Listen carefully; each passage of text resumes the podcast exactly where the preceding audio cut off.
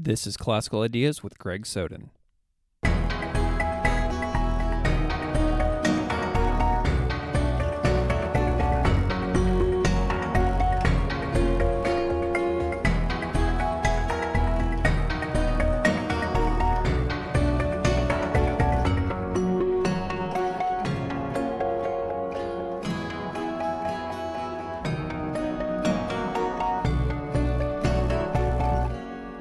Welcome to Classical Ideas. This is Greg Soden.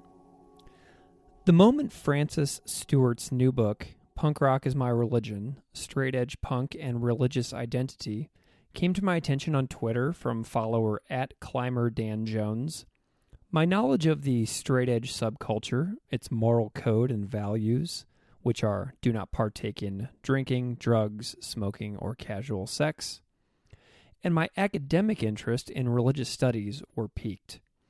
As a social studies and English educator with a specialization in religious studies, who also happened to grow up playing drums in punk rock bands, the allure of a book combining punk rock, sociology, and my interests in teaching social studies and religious studies made the book too personally fascinating to pass up punk rock as religion and religion as punk rock might seem contradictory to an outsider, but having personally forsaken pious priests on Catholic altars for a screaming and sweaty frontman on a punk rock stage, the idea of the subculture of straight edge as, quote, religion seemed shockingly plausible to me if it were presented to portray the transcendent experiences of punk rock and its community oriented social structure.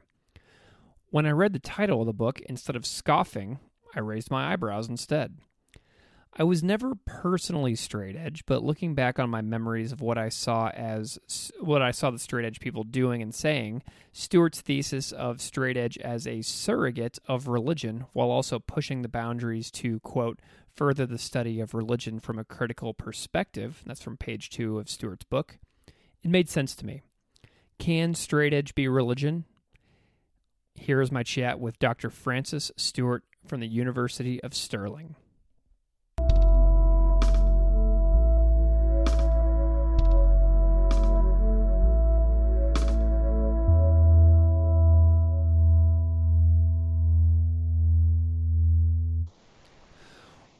Welcome to Classical Ideas. This is Greg Soden. I'm here today with Dr. Francis Stewart, author of Punk Rock is My Religion, Straight Edge Punk, and Religious Identity. Dr. Stewart, thank you so much for coming on the show. Thank you for having me. Lovely to be here. Can you introduce yourself and your work a little bit for the audience? Sure. Uh, I'm from Northern Ireland.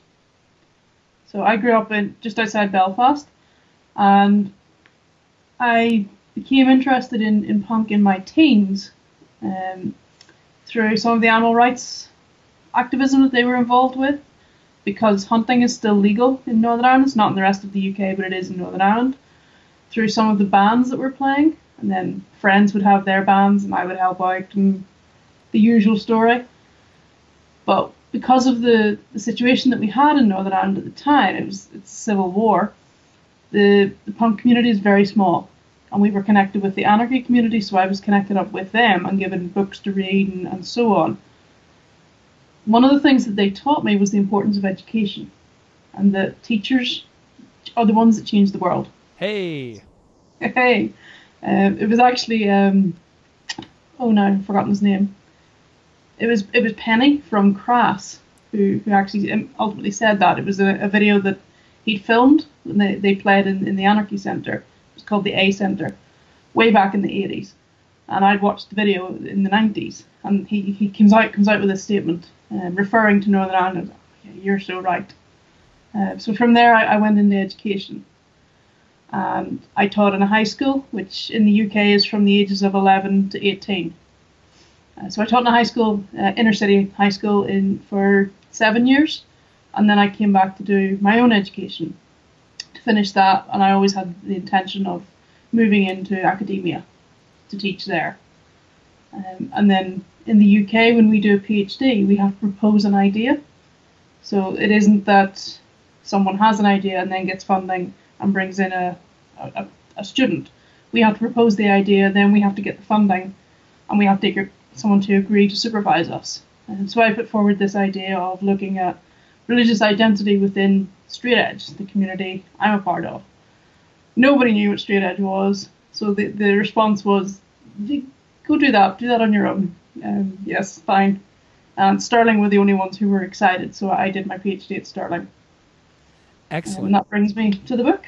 Excellent. So, for the uninitiated, because I have listeners from all over the world, so for an mm-hmm. uninitiated person, what is straight edge and what are some of its key ideals? Why do you care about straight edge?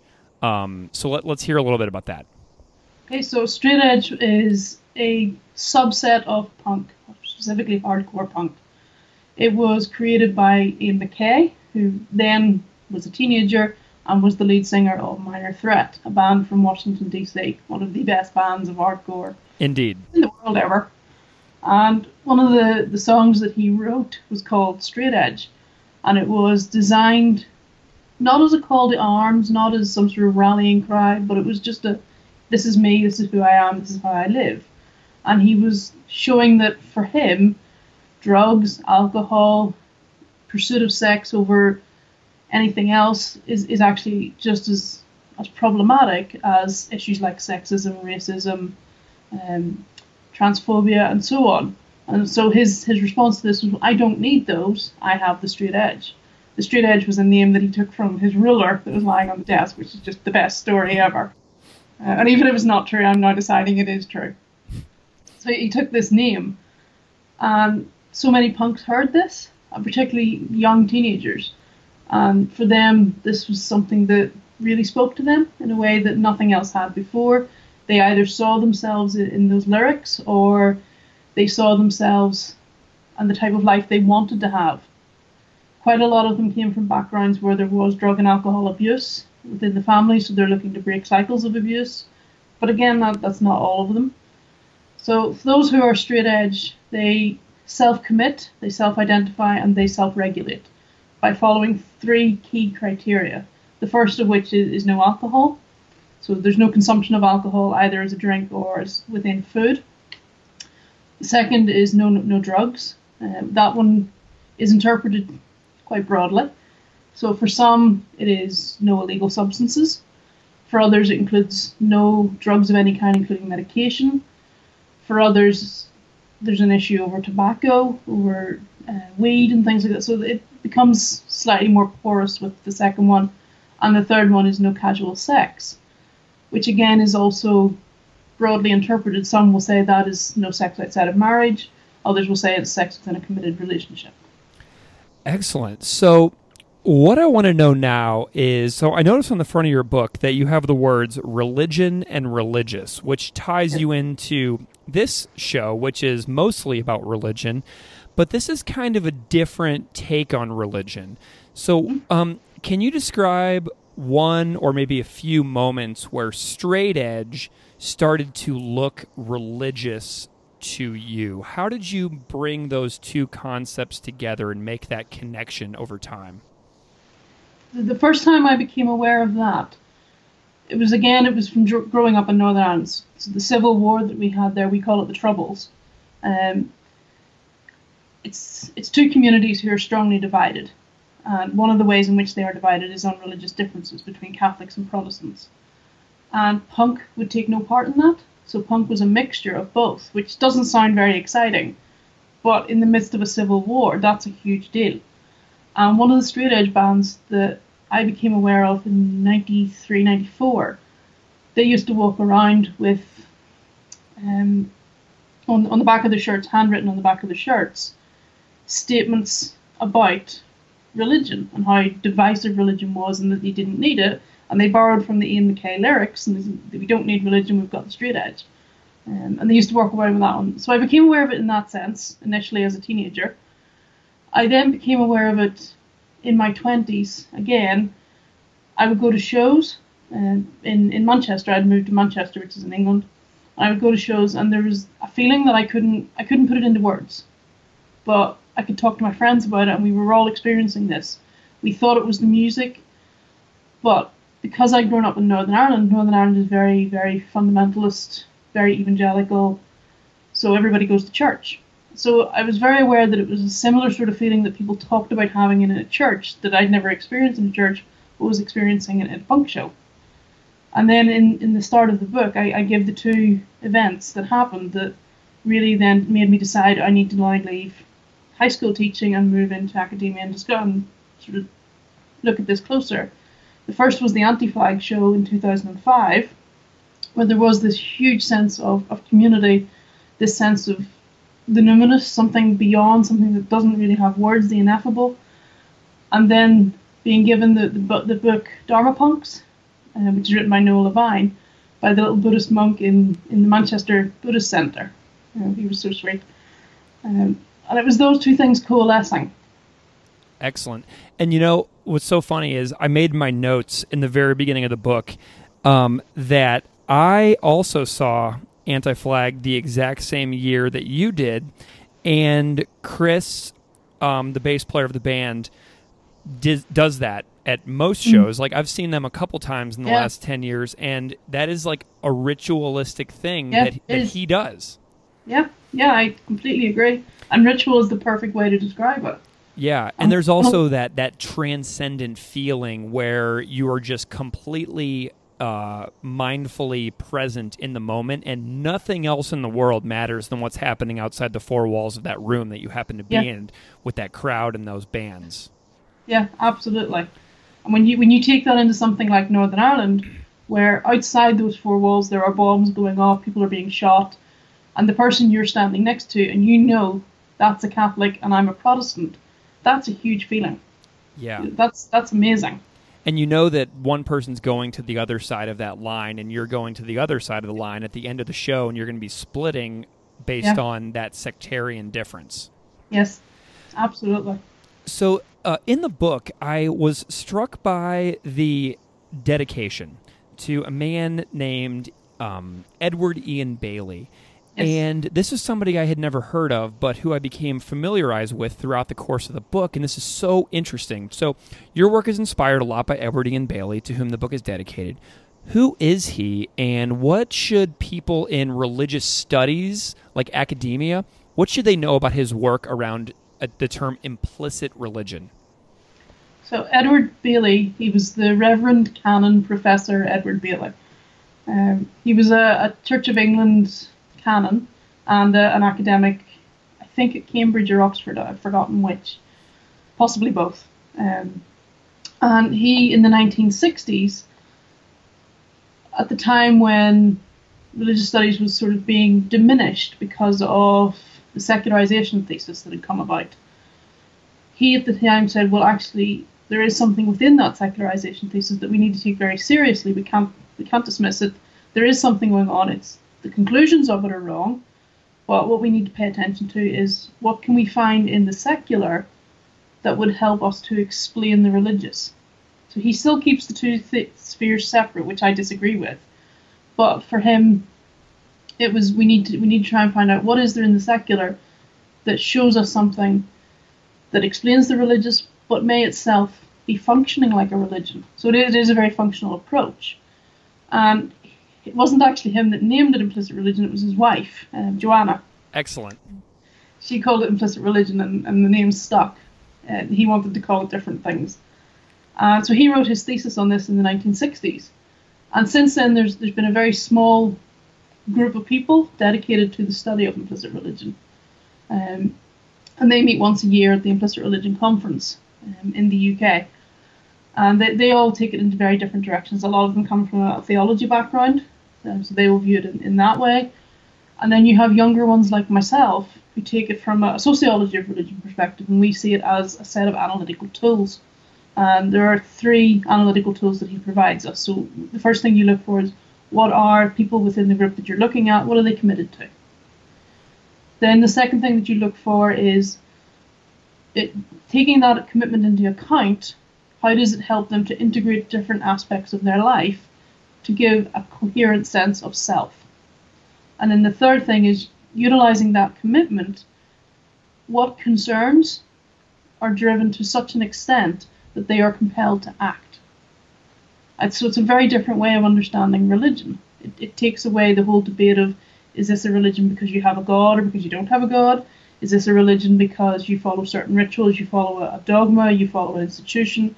It's a really different way of understanding religion.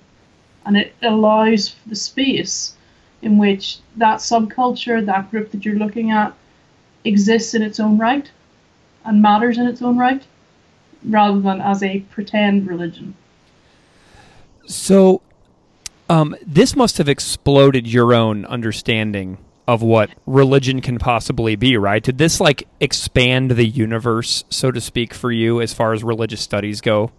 Yes, very much so. I, for me, I met Edward at the very end of my PhD. So in, in the UK, a PhD is about four years. Um, you're, you're only given that length of time, and if you don't do it in that time, that's it, you're not doing it. Uh, so I met him in the very last year. He came to a talk that I gave um, at a British Sociology of Religion conference. He was the oldest man in the room, and he asked the best questions. Nice. Just, um, what you you mentioned that you disagree with something that he stated that, and it was the separation of the secular and the religious. Is that right? Yes. So, what do you disagree with him about on that? I don't think those spheres are are separate. Why not? I don't think they are self-contained separate spheres. I think that they are both created by us. They are something that we create. They are a category, and categories are not rigid. Categories are fluid. Excellent. I love that because I, I, agree. Like one of the things that I'm always interested in is how can we think about religion differently, and this has really given me a framework to kind of think about as well. Um, how does implicit religion matter to people that have no interest in like institutions like churches or mosques or synagogues? Like, um, does this open up the field to people who don't have any interest in like what we think about as religion usually? Yeah, absolutely. I mean, it's one of the, the, the reasons that I'm able to do the work that I do. You know, because if I was to rock up to um, a theology department and say, right, okay, I'm going to play you the Sex Pistols, I'm going to yeah. play you some Minor Threat they're going to kick me out as quick as they can. You yeah. Know, they're, they're, not interested in that. They don't see the value in that. But if you can come up to them and say, well, actually, look, there, there's a sense of commitment that is at least equal to, if not deeper than, notions of commitment to a deity, to a sacred text, then you can start to talk in their language. And they, they kind of understand it in that way. So it, there is a, a sense of it working as a, a means for academic discourse but I don't think that's where its value lies. I think its value lies in that it takes seriously the individuals who are within different groups where they're at.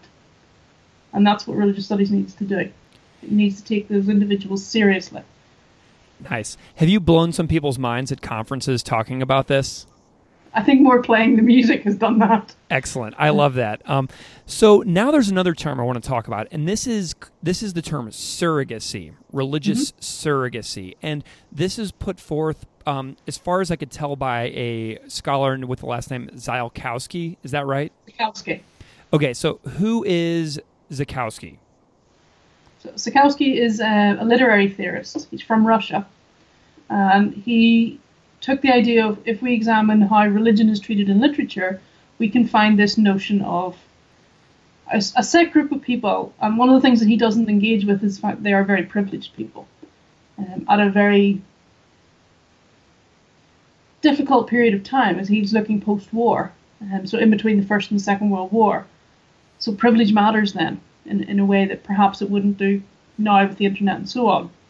Um, but he says they, they come up with these surrogates, things that will function in place of religion because religion doesn't work anymore. And he has five surrogates that he offers.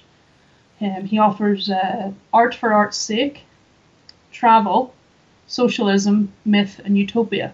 And he ultimately concludes that they all fail because they can't replicate what religion does. So I, I took his idea because I like this idea of, of a surrogate because um, I think there is something about the notion of a surrogate. We talk about it in, in regards to birth. Uh, we talk about the idea of nourishing, of carrying a life for someone else.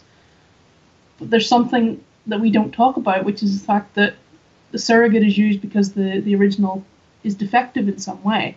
And if you could fix that, or if you were able to have a choice, you wouldn't have a surrogate. And that's not to diminish the amazing work that surrogates do.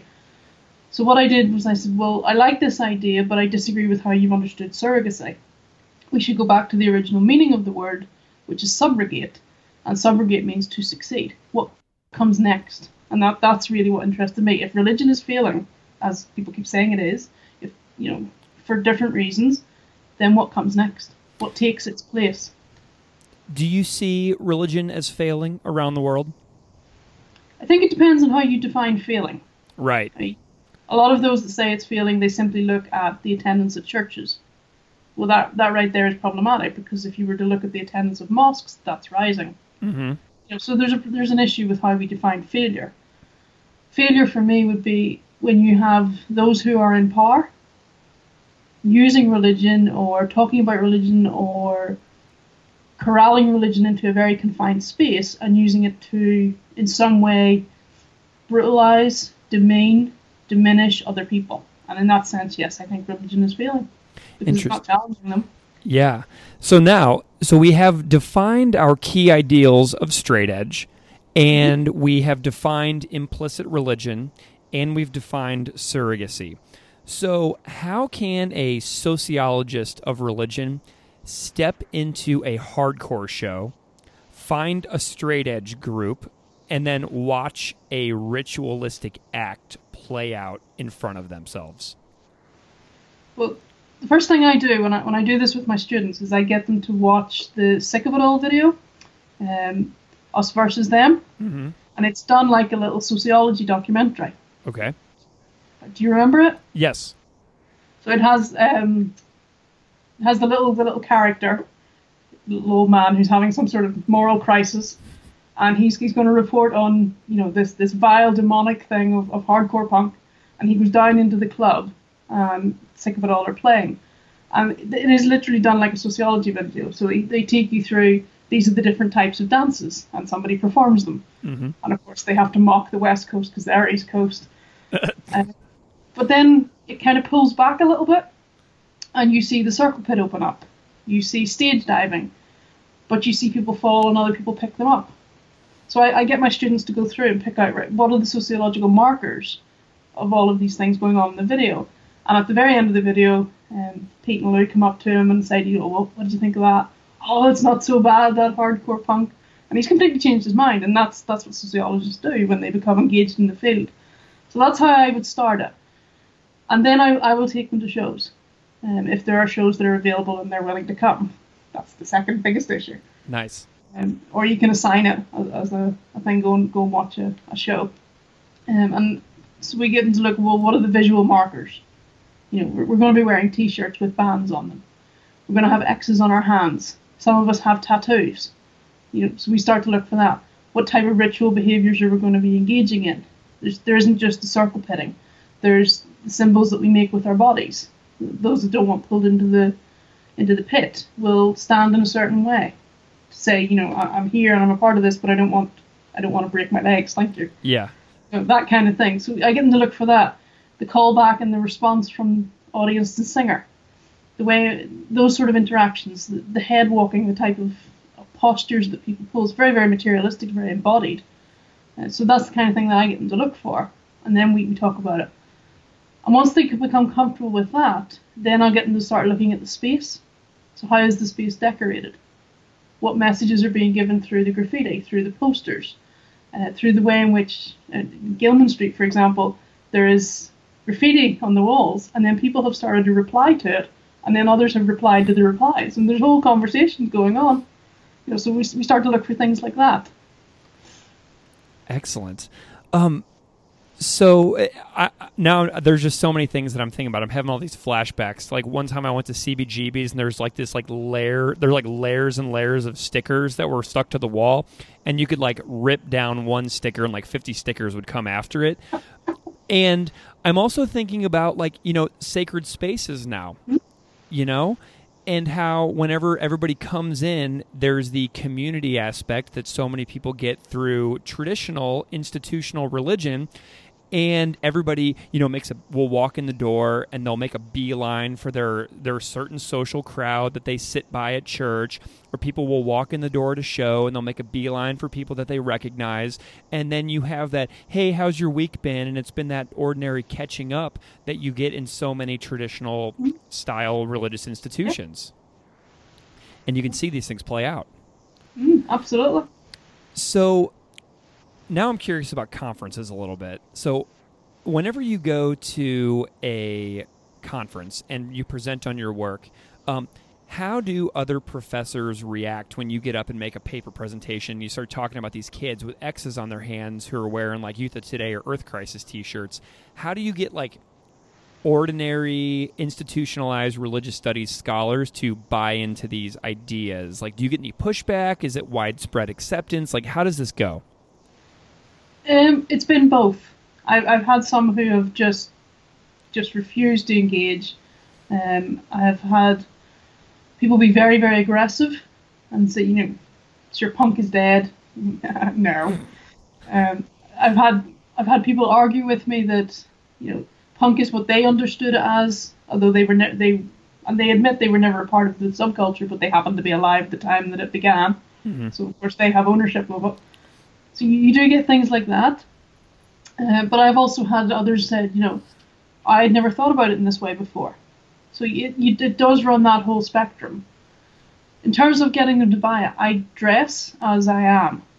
So I am straight edge, I am punk. Um, I hold those things as core to my identity, so I dress in that way. So it's not uncommon for me to get up and make a presentation and have X's on my hands. Um, I have multiple tattoos. Um, I, I usually wear band t-shirts. So I look like what I'm presenting anyway. Mm-hmm. So there is that kind of the issue of authenticity then never really re- arises. One of the things that I deliberately decided to do was to not interview kids. So I made the rule that everyone that I interviewed had to be 25 or older. Partly because nobody studies that group in relation to punk. There, Mhm. There's a whole sense of oh, punk's a youth movement. Well, yeah, but the youth grow up. What are they doing when they grow up? So there was an interest in that anyway, but it also means when you're presenting at religious studies um, conferences, then they can't dismiss it as a, as a youth movement. It can't be just, oh no, they'll grow out of that. Well, no, they haven't. Here you have a 49 year old man talking to you with great passion. So one of the things that I liked about your interviews was that age group because you know I could see people that were older than me, and I'm 34, and you know I was going to shows in the late 90s, early 2000s, and and still today. Um, but one of the things I enjoyed was whenever you put the question to people in the book, "Is straight edge a religion?" And some people were like, you know, they would like almost flippantly say, straight edge or uh, punk rock is my religion. And it was just so awesome because it was like said in this like fantastic way where they would just exclaim it in front of everybody. But then when you had like a formal interview, they seemed to be reticent to accept that label of punk rock or hardcore or straight edge as religion. What do you make of that pushback from the interviewees? Part of that, I think, can be explained by the setting. So when you get the, the sort of the over enthusiast like Kieran did, where he went running up and down the street, you know, that was very much in in the spaces in which we inhabit. Yeah. So I mean, that that particular instance, we were standing outside, uh, waiting for it was a show in San Francisco. Alternative Tentacles were doing their 25 their anniversary, so we were standing outside, and it just I started talking to somebody, and then someone else joined, in the, and it became a group interview, but very informal in the queue.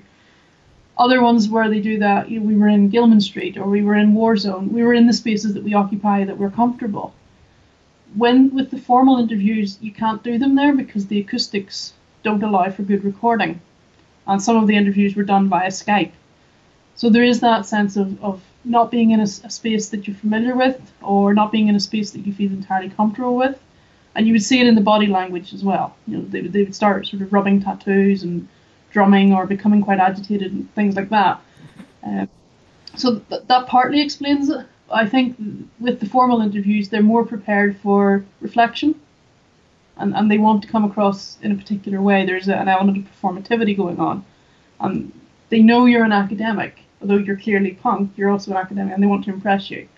So there is an element of, I need to I need to think this through.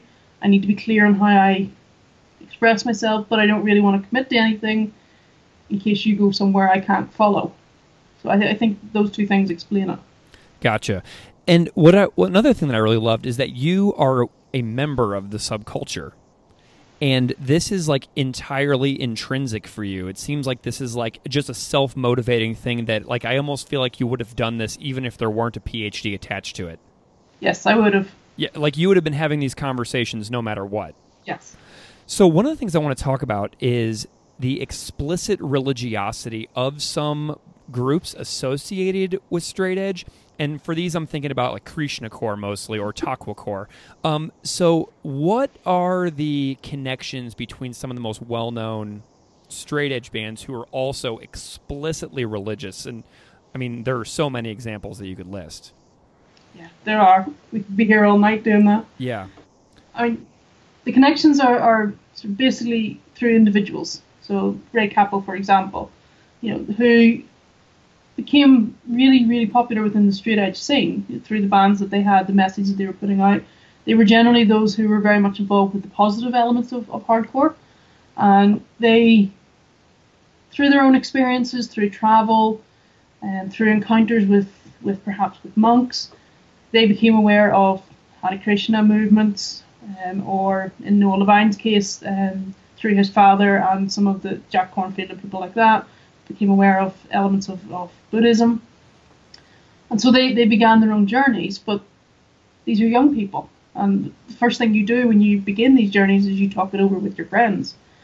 But these are very influential young people, so they're not just going to talk it over with their friends, they're going to talk it over with the whole scene.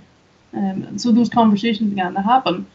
And they hadn't happened before. They weren't there before. We, we didn't have that in hardcore. This was something new, and Straight Edge brought this in. And from there, you get fragmentary um, scenes that then develop, such as Krishna core, Dharma Punx, then Taqwa core, although that's very disputed. Um, but th- those ones that, that particularly come through. And then there's the Christian punk, which had kind of always been there, but on the periphery. Never really accepted, but never really going away either. Yeah. Um, do you have any like recommended albums that you would suggest to listeners who might be interested in, you know, expanding their own musical horizons as far as like checking out something that's like explicitly religious but also punk. So like any, you know, Krishna Core or whatever albums that really stand out to you. So anything anything by Shelter. Anything by Shelter, you really absolutely. Can't, you cannot go wrong with Shelter. Uh, in terms of in terms of Taqwa Core, I would recommend the Kominas. They, they're sort of the most accessible and they've also had the most following, and they've had the most written about them. But they're also interesting from a different perspective in that they are completely rejected by Indonesian punks, for mm. example, um, and a lot of um, Palestinian punks that I've spoken to as well. They reject them and say, well, actually, no, that they're they call them fake punk, um, fake punk Islam, and and they do they very strongly stand against them. So, you know, this they, they see it as a marketing technique but I think they're helpful for understanding what it's like for the group that are living in, particularly in New York, post 9/11. And so I, I would recommend them. In terms of, of UK bands, we don't really have any that are explicitly religious. But what I would recommend is you check out bands from the 1970s because that is when racism was rife in, in, in the UK. So bands like Eater, who were having to deal with horrific uh, racism. You know, shops were being burnt down and all sorts. Mm-hmm life was not safe for them. And they addressed that. And they either were very, very young. They were 12, 13 year olds. Um, but they're addressing that from their perspective.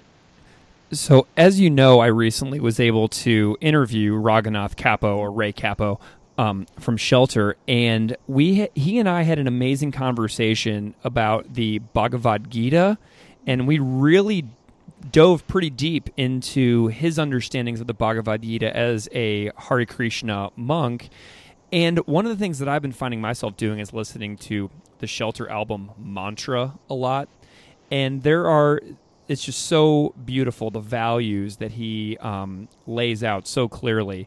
And I mean, the first song on the album is the message of the Bhagavad. I mean, it's fantastic, and I would recommend that to anybody because it's pretty accessible music as well. It's not like it's uh, you know the first uh, break down the walls from Youth of Today, which is so much more intense.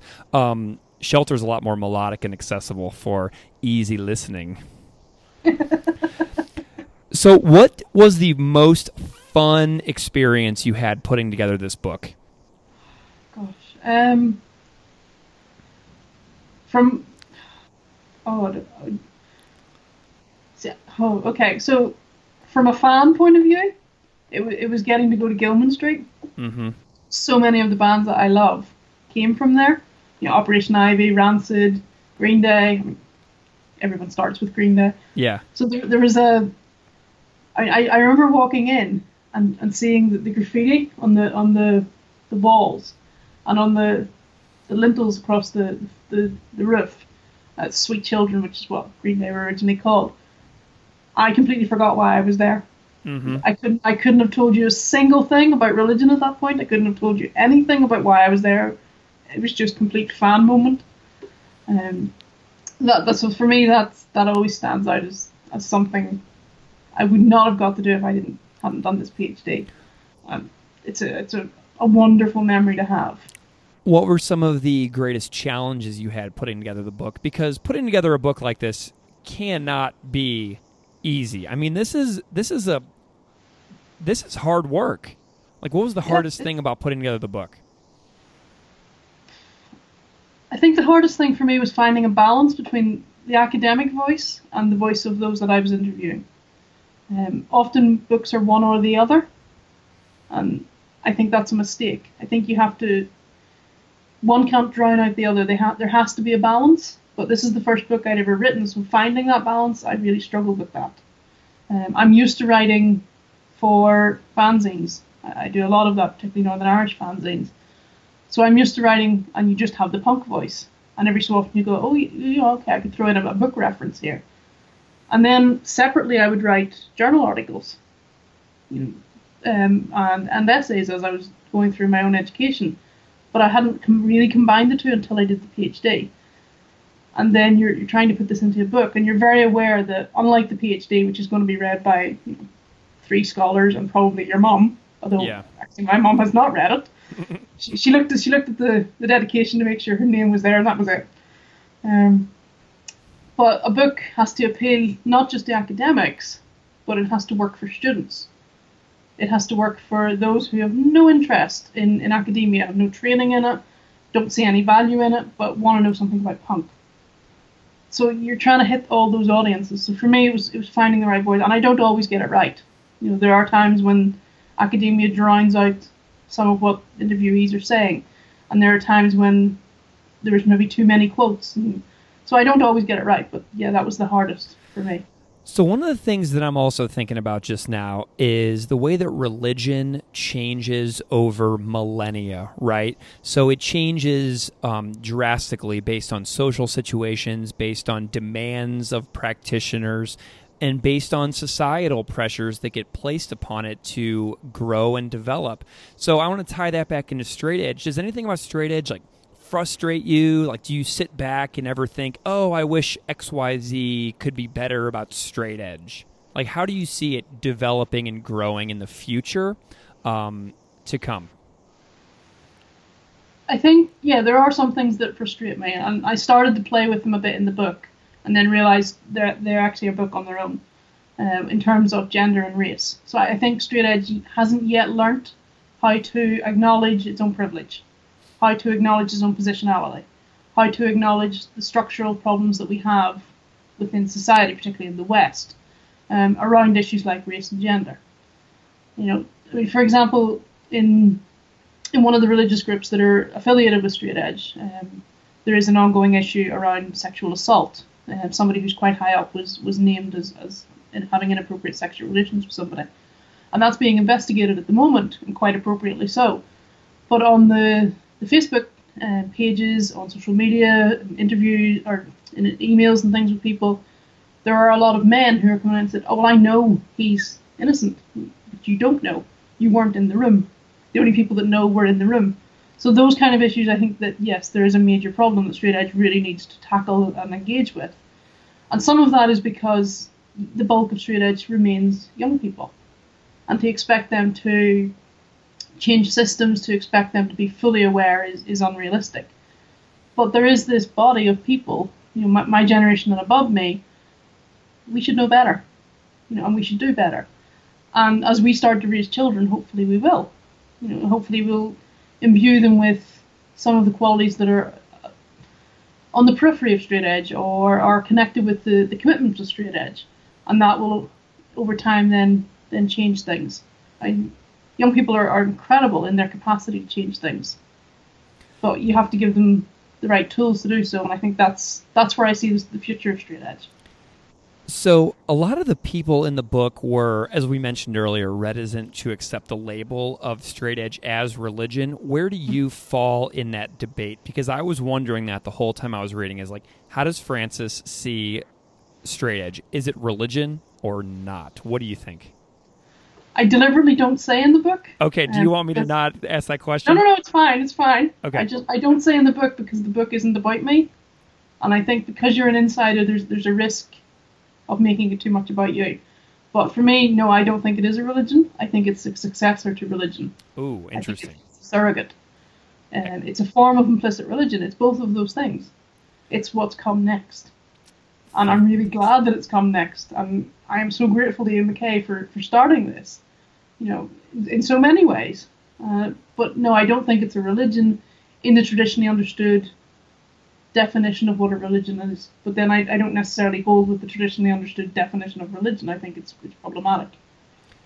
Excellent. So, where can people find you if they want to follow you and your work?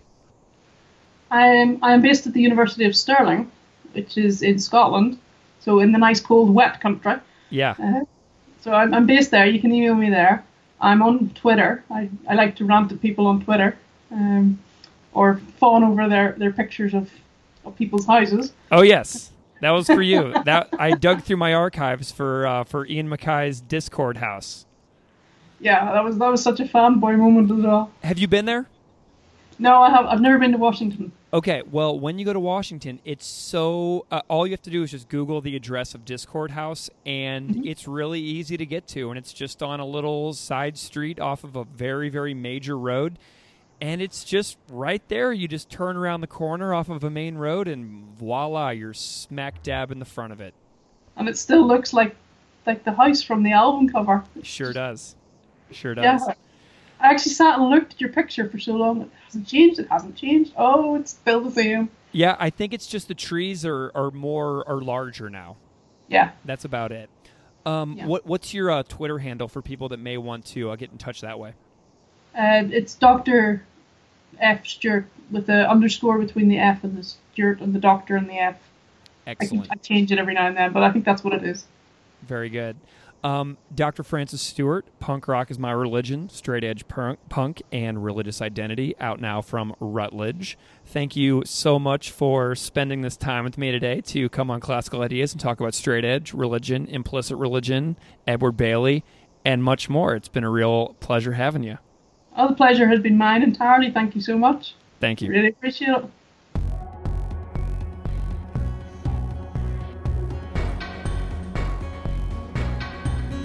Classical Ideas is produced by me, Greg Soden. Music on Classical Ideas is performed and composed by Derek Stribing.